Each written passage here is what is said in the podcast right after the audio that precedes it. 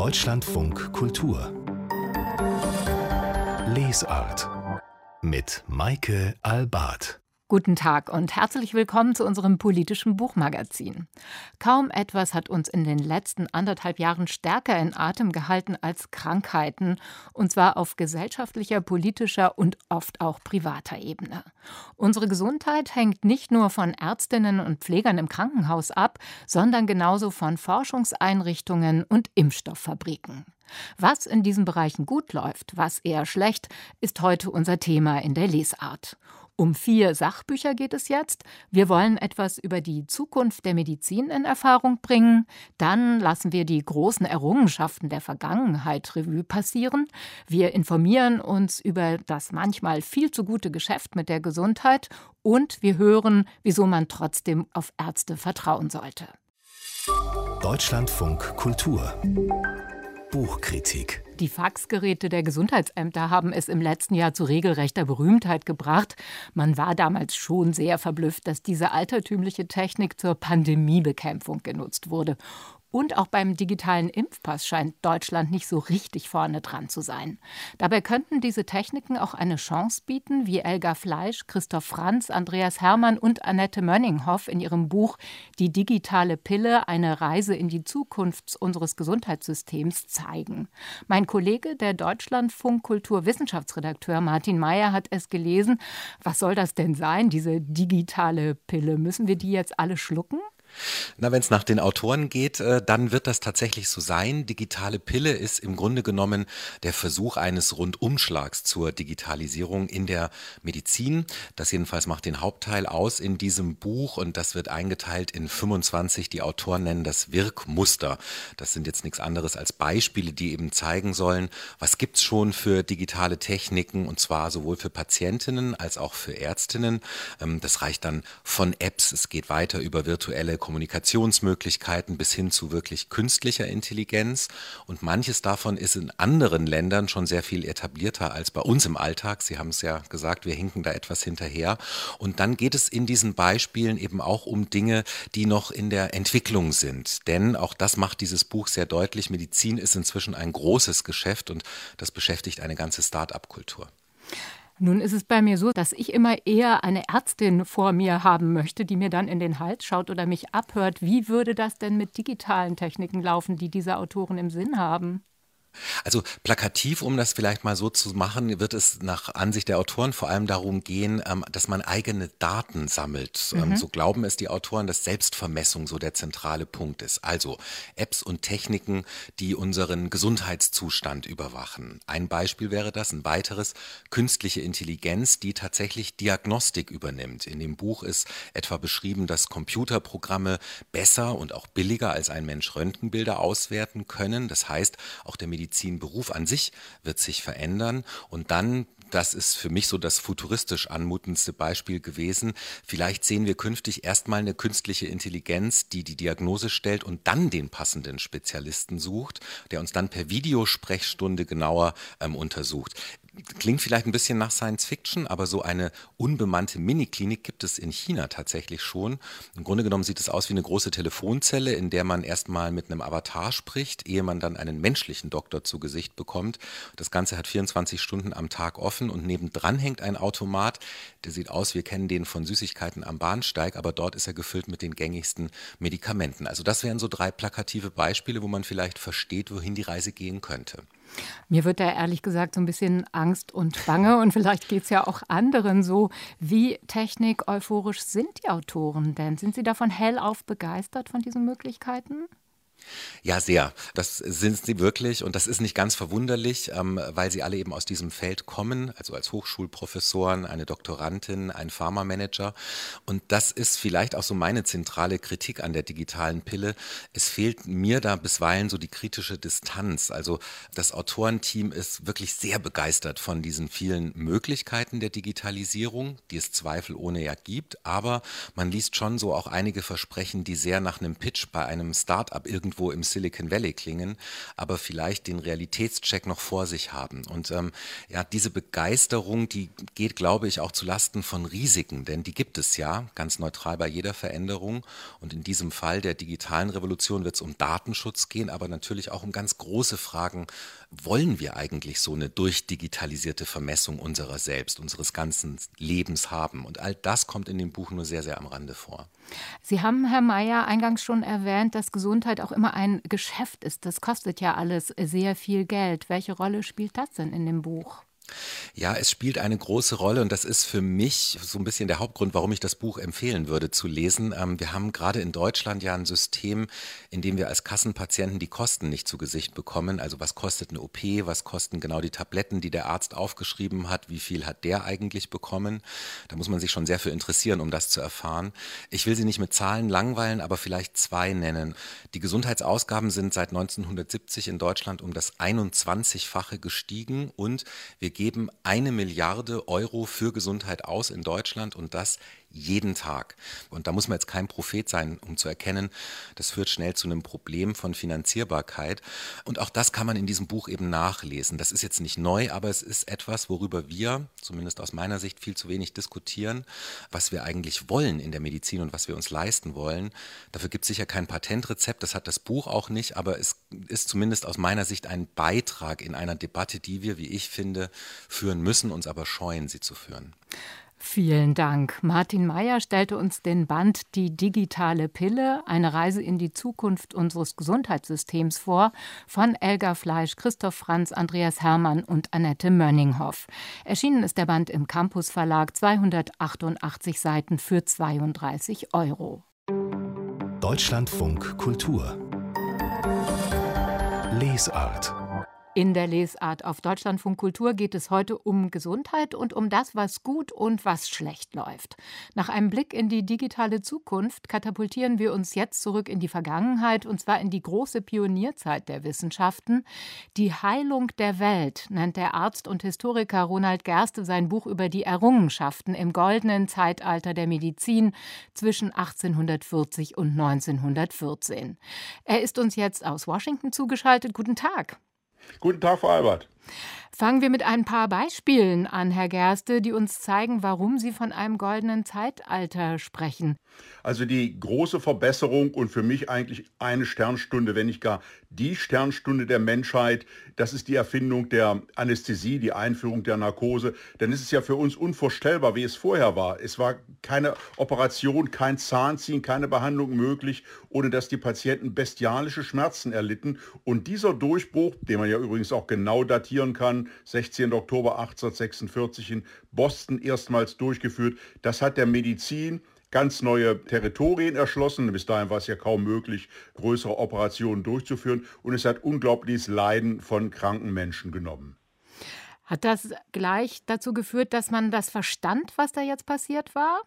Also das hat sich immens schnell durchgesetzt, weil die Menschheit wirklich ja seit den ersten Tagen der Heilkunde darauf wartete, dass dieses Übel, der Schmerz bei einem Eingriff, ausgeschaltet wurde. Die Nachricht aus Boston hat sich mit der Geschwindigkeit von Dampfschiffen verbreitet. Von Mitte Oktober, innerhalb weniger Wochen war es in, in London, wo die erste Operation Europa durchgeführt wurde und es ging ganz schnell. Überall haben Chirurgen das begeistert aufgegriffen. Die erste Operation in Deutschland war bereits im Januar 1847 in Erlangen. Es gab aber auch Kritiker, die sich mit dem Neuen nicht anfreunden konnten, aber diese Widerstände wurden bei der Erfindung sehr schnell überwunden. Ein zweites Beispiel möchte ich gerne mit Ihnen erläutern. Und zwar heißt ein Kapitel bei Ihnen Todbringende Hände. Das war für mich ein sehr, sehr bestürzendes und unheimliches Kapitel. Da geht es um Kindbettfieber. Wie konnten Hände der Neugeborenen den Tod bringen?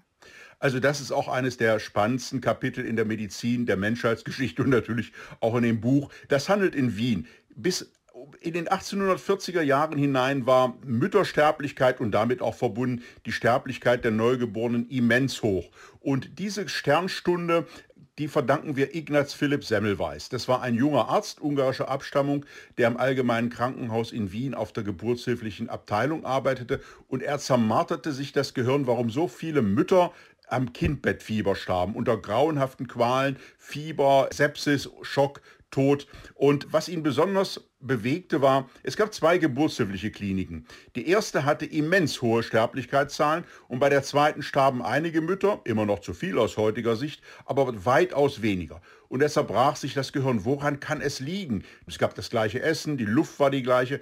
Nur ein Unterschied war, in der zweiten Klinik wurden die Mütter von Hebammen versorgt und in der ersten von Studenten und Ärzten. Und da war ein Riesenunterschied, denn die Ärzte und Medizinstudenten kamen, bevor sie die Runde machten, die Visite aus dem Sektionssaal. Und es ging ihm allmählich auf, dass an den Händen dieser Kollegen etwas sein musste, was etwas Todbringendes von den Leichen im Sektionssaal auf die Mütter übertrug. Und da hat er die geniale Idee gehabt, die ihm auch viele Feinde einbrachte, in den Eingang ein Gefäß zu stellen mit Chlorkalklösung und eine Tafel, auf der stand, von jetzt an muss sich jeder die Hände waschen, ohne Ausnahme. Und das ist natürlich etwas, was wir heute auch sehr gut nachvollziehen können, denn das Händewaschen als eine hygienische Maßnahme ist ja heute wieder sehr notwendig geworden.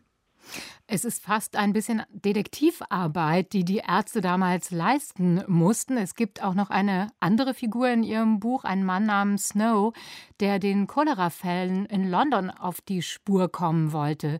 Wie ist der vorgegangen?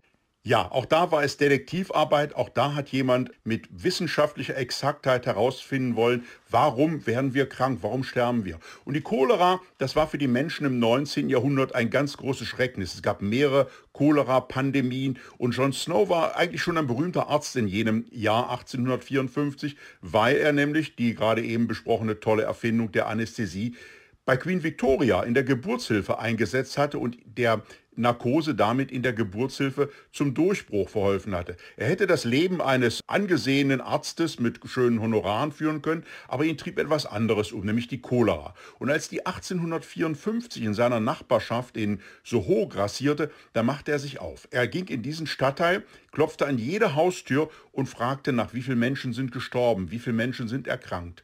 Und er hatte einen Stadtplan von Soho und trug auf diesem Stadtplan für jeden an Cholera Verstorbenen einen kleinen Balken ein. Das ist die sogenannte Ghost Map, eines der ganz großen Dokumente der Medizingeschichte. Und Snow hat im Gegensatz zur etablierten Meinung der Ärzte und der Wissenschaftler eine andere Vermutung. Man ging ja damals noch davon aus, dass Miasmen die Seuchen übertragen, irgendwelche geheimnisvollen, krankmachenden Stoffe in der Luft oder im Boden. Snow hatte einen Verdacht.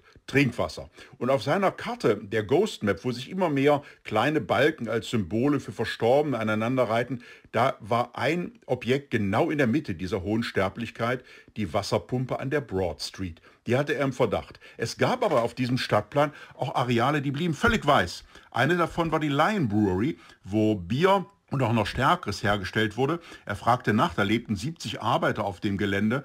Kein einziger wurde Cholera krank, weil die tranken kein Wasser, die tranken die Produkte des Hauses. Und der Durchbruch kam bei einem Besuch in einer Munitionsfabrik der Gebrüder Eli. Die waren sehr bedrückt, weil deren Mutter war gerade gestorben und Snow fragte, woran? Cholera. Hat sie hier gelebt? Nein, sie hat draußen in Hampstead gelebt, wo alles viel gesünder ist. Und dann stellte Snow die entscheidende Frage, hat sie das Wasser in Hampstead getrunken? Nein, nein, die hat sich das Wasser hier aus der Broad Street Pumpe bringen lassen, weil ihr das so gut schmeckte. Und das war Beweis. Und innerhalb weniger Tage wurde von den Stadtvätern der Handgriff an dieser Pumpe entfernt. Und das gilt als die Geburtsstunde der Epidemiologie. Und handgrifflos steht diese Pumpe heute noch in London als Denkmal.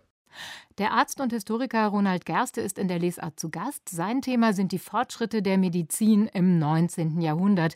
Über ein paar Beispiele, Herr Gerste, haben wir gerade schon gesprochen. Aber wie kam es denn überhaupt dazu, dass ausgerechnet um 1840, 1846 war eine Zäsur, sagten Sie, solche Entwicklungsschübe einsetzten? Also in meinem Buch geht es zwar primär um Medizin, aber es ist auch ein Zeitgemälde und es soll darstellen, dass in dieser Epoche ab 1840 etwa gewaltige Fortschritte auf allen möglichen Gebieten getätigt wurde.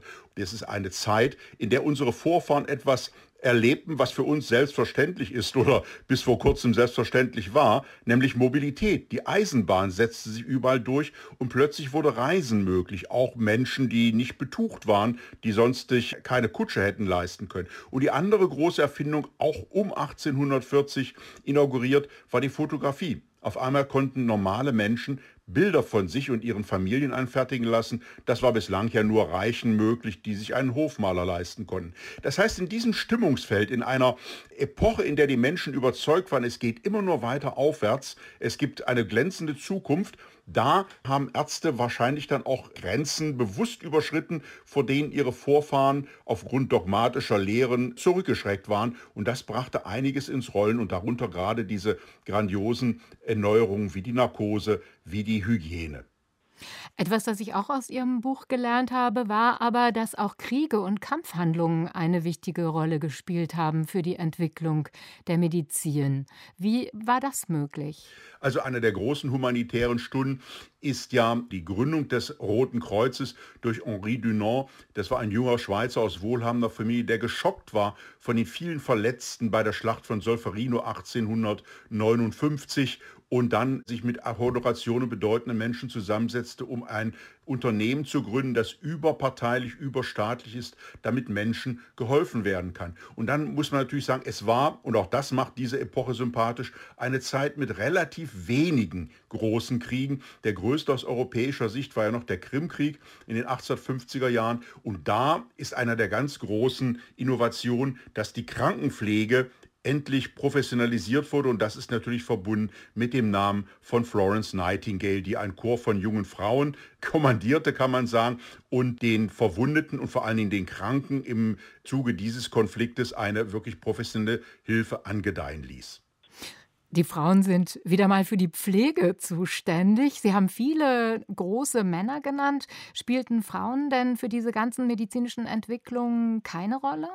Also Frauen spielten deswegen eine etwas äh, mindere Rolle, weil Frauen kaum studieren konnten damals. Es gab ganz wenige Ausnahmen. Wer die schöne Fernsehserie Die Charité gesehen hat, der weiß ja, dass die Hauptdarstellerin in der ersten Staffel, die Krankenschwester, dann in die Schweiz gehen muss, um Ärztin zu werden. Und das war erst in den 1880er 90er Jahren möglich. Aber es gibt natürlich eine Frau, die einen gewaltigen Fortschritt mitgetragen hat, nämlich die Frau, nach der das Zeitalter ja auch benannt ist, das viktorianische. Queen Victoria war es, die, wie gerade schon angedeutet, sich eine Kurznarkose geben ließ bei der Geburt ihres vorletzten Kindes. Und das hat die Widerstände, die vor allen Dingen aus klerikalen Kreisen dagegen laut wurden, gegen eine Narkose beim Geburtsakt, weil in der Bibel irgendwo stehen soll, dass das Weib unter Schmerzen gebären soll. Diese Entscheidung der Königin, der berühmtesten Patientin der Epoche, hat dann dazu geführt, dass Narkose auch in der Geburtshilfe möglich wurde. Also sie war dann auch ein Vorbild. Etwas, das auffällt, ist ja der unglaubliche Fortschrittsglaube, der damals geherrscht hat, auch diese Zukunftsgewissheit.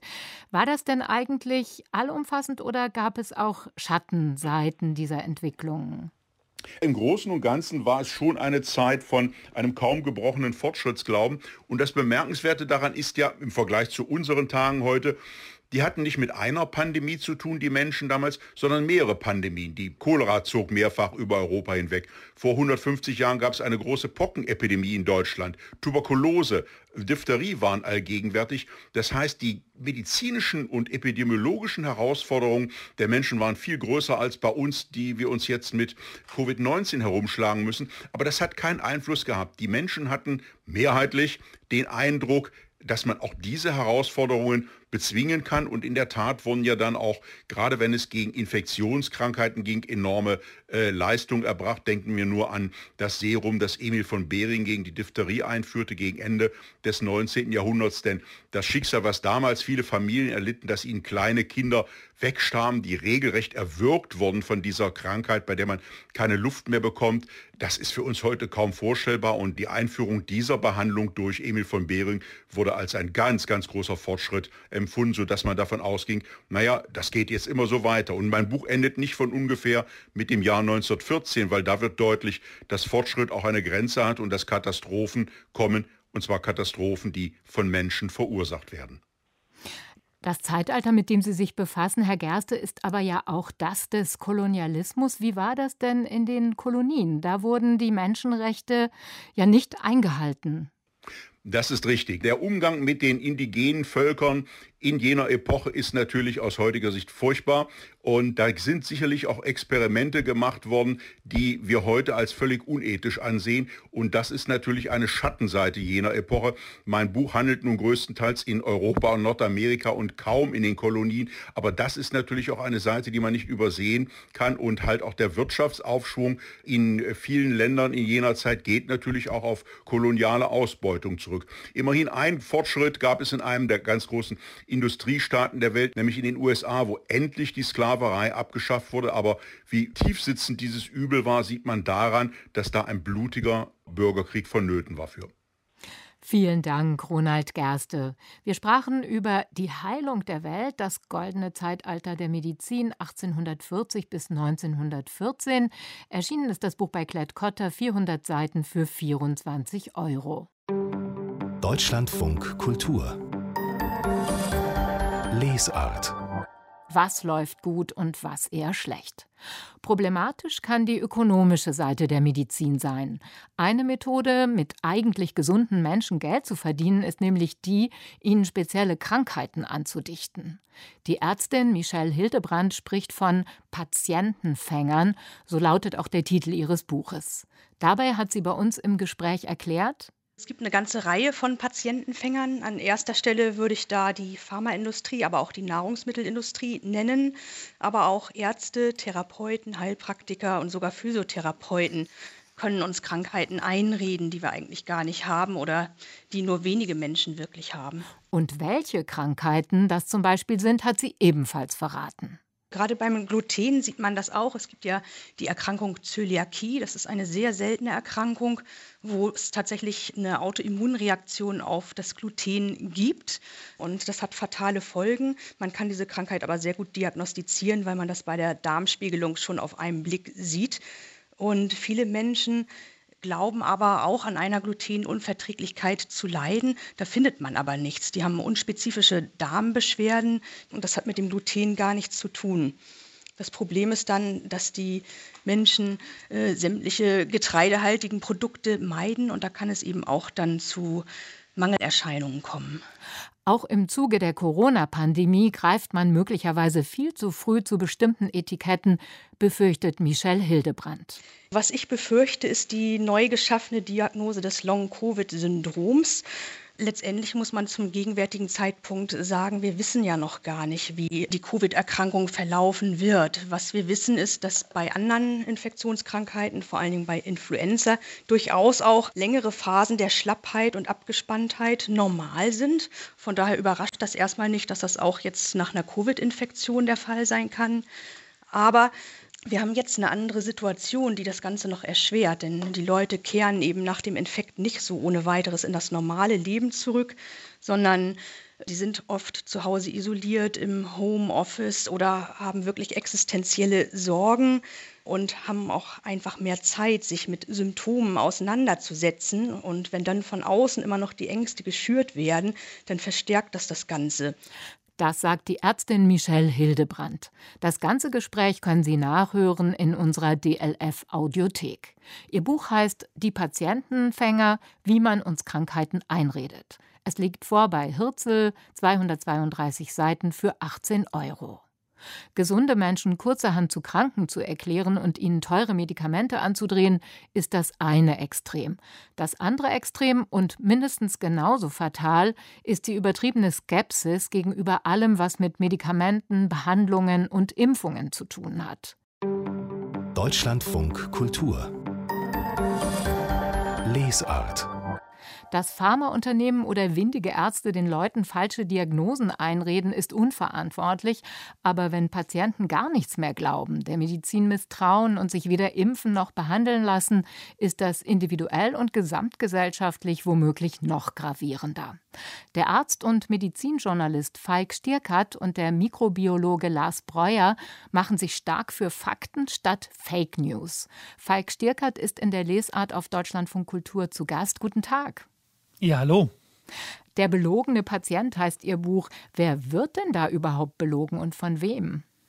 Ja, das ist eine gute Frage. Man mag ja implizieren, dass der Patient von den äh, Ärzten belogen wird. Das ist aber tatsächlich gar nicht so, wenn man sich das wissenschaftlich genau anschaut, sondern was äh, in Deutschland insbesondere leider ein großes Problem ist, ist, dass alternative Heilansätze, die keinerlei nachweisbare Wirkung haben, wie zum Beispiel die Homöopathie, sehr ernst genommen werden und den Patienten suggeriert wird, das wäre eine gleichartige Behandlungsmethode, was es nicht ist. Und damit ist das eine Lüge. Nun gibt es eine ganze Reihe von populären Missverständnissen oder Irrtümern, die Sie aufzählen. Ich bin zum Beispiel aufgewachsen damit, dass Cola und Salzstangen bei jeder Übelkeit das Hausmittel sind. Das ist dann ganz falsch. Das ist total falsch. Also im Gegenteil, Cola und Salzstangenkombinationen finde ich subjektiv verursachen eher Übelkeit. ähm, ähm, es geht ja um Durchfallerkrankungen bei diesem Mysterium, was wir im Buch immer wieder aufgreifen am Ende jedes Kapitels. Und da ist jetzt so die grundlegende Überlegung, Cola ist reich an Zucker und Salzstangen sind reich an Salz. Und beim Durchfall fehlt eben Zucker und Salz und deswegen ist das super gesund. Das ist aber überhaupt nicht der Fall, denn es fehlen Salze, also ganz viele verschiedene äh, Mineralstoffe und die sind natürlich in den Salzstangen nicht drin und Cola selbst ist eher darmanregend als in irgendeiner Weise förderlich bei akuten gastroenteritidischen Erkrankungen.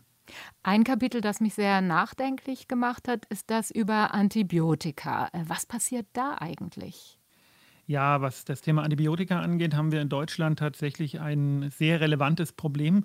Man denkt beim Thema Antibiotikamissbrauch eigentlich immer so an das Antibiotika-Hühnchen. Ähm, aber die Verabreichung von Antibiotika in der Tiermedizin ist viel besser kontrolliert als die in der Menschenmedizin. Mhm. Wir geben viel zu viele Antibiotika und zum Teil auch ganz ohne medizinische Sinnhaftigkeit aus verschiedensten Gründen. Und was passiert dann? Ja, ganz grundsätzlich ist es so, dass wenn Sie eine virale Erkrankung haben, so zum Beispiel eine ganz normale Schnupfenerkrankung, jetzt mal außerhalb von Corona und haben ein bisschen Fieber und ihnen geht es nicht so gut, dann hilft ja kein Antibiotikum, weil das ist eine Erkrankung, die durch das Virus hervorgerufen wird. Nimmt man es trotzdem, entstehen aber äh, sogenannte Antibiotikaresistenzen, was dann dazu führt, dass die Antibiotika irgendwann mal nicht mehr helfen werden. Man immer mehr Reserveantibiotika nutzen muss, die dann wiederum nicht mehr helfen, bis dann gar kein Antibiotikum mehr hilft. Und ich habe selbst jetzt in der Corona-Pandemie leider mit Schrecken feststellen müssen, dass einige, gerade ältere Mediziner, tatsächlich bei diesen Patienten zu Antibiotika greifen, was mir die Haare zu Berge stehen lässt. Sie beanstanden dann auf der anderen Seite, Herr Stirkert, dass zu wenige Schmerzmittel genommen werden. Da könnte man doch sagen, ist doch eigentlich gut, da schont man seine Leber, aber das ist gar nicht der Fall. Ja, das ist lustig. Ne? Diese Diskrepanz ist schwer zu verstehen. Aber in der Tat ist es so, dass wir in Deutschland zu wenig Schmerzmittel nehmen aus übertriebener Angst vor Nieren, Leber oder Suchtschäden. Das Problem ist aber, wenn ich einen Schmerz habe, einen akuten Schmerz und den behandle ich nicht ausreichend oder nicht gut, dann besteht die Gefahr der Chronifizierung und dann wird die Behandlung wirklich schwierig. Deswegen nehmen wir im Vergleich zu anderen europäischen Ländern, wenn wir jetzt mal Amerika rauslassen, die nehmen zu viel, tatsächlich äh, deutlich zu zurückhaltend Schmerzmittel ein. Jetzt müssen Sie, Herr Stierkert, uns noch einmal auf die Sprünge helfen, weshalb denn Wunderheiler, wie Sie sie nennen, so populär sind. Sie haben es eingangs schon erwähnt. Die scheinen ja weiterhin großen Zulauf zu haben. Ja, das ist ganz furchtbar und das kann ich mir auch nur zum Teil erklären. Man sieht es ja im Rahmen dieser äh, furchtbaren Corona-Proteste, die da also ein ganzes Land zum Narren halten, indem sie medizinische Fakten verdrehen und sich dafür auch noch auf die Straße stellen. Die sollten sich eigentlich schämen, dass sie es nicht verstehen. Und genauso ist das leider auch im Individuellen. Ähm, ich höre natürlich als Betroffener, als ich bin Vater auch von zwei Kindern, als Vater, als Mutter, ähm, höre ich sehr gern, es geht auch sanfter und ich höre sehr gern, ja, die Impfung muss vielleicht nicht sein und der Pieks ist es vielleicht eher schädlich als gut. Das entspricht aber nicht den Fakten und es ist natürlich deutlich einfacher, Menschen Dinge zu verkaufen, die sie gerne hören. Speziell Menschen, die sich vielleicht nicht kritisch mit den Dingen beschäftigen oder, und das ist noch viel, viel viel, viel gefährlicher, glauben, sie beschäftigen sich kritisch mit etwas, aber eigentlich keinen Plan haben. Und da liegt auch so ein gewisser Hang zum Narzissmus in den Menschen drin, denn ich finde es immer enorm faszinierend, dass Menschen glauben, sie können sich ein Urteil über Dinge bilden und Dinge verstehen, für die andere Menschen sechs Jahre studieren und dann nochmal eine sechsjährige Facharztausbildung machen müssen, um die verstehen zu können. Ja, aber es gibt leider viele äh, möchtegern Ärzte und auch zum Teil sogar Ärzte, die mit diesen falschen und gefährlichen Heilsversprechen, es geht auch sanfter, ein bisschen Zucker kann viele Probleme in den Griff bekommen und so weiter und so fort, die Menschen fangen. Das sind Menschenfänger und das gehört für mich verboten. Haben Sie denn eine Erklärung dafür, wieso Expertise heute so wenig gefragt ist? Das ist auch ein großer Unterschied zum 19. Jahrhundert, worüber wir im Laufe der Sendung schon etwas gehört haben. Da war man sehr beeindruckt von der Kunst der Ärzte und hat sie machen lassen. Hängt das vielleicht auch damit zusammen, dass man zweifelt an der Medizin, der Machbarkeit? Oder wie würden Sie sich das erklären?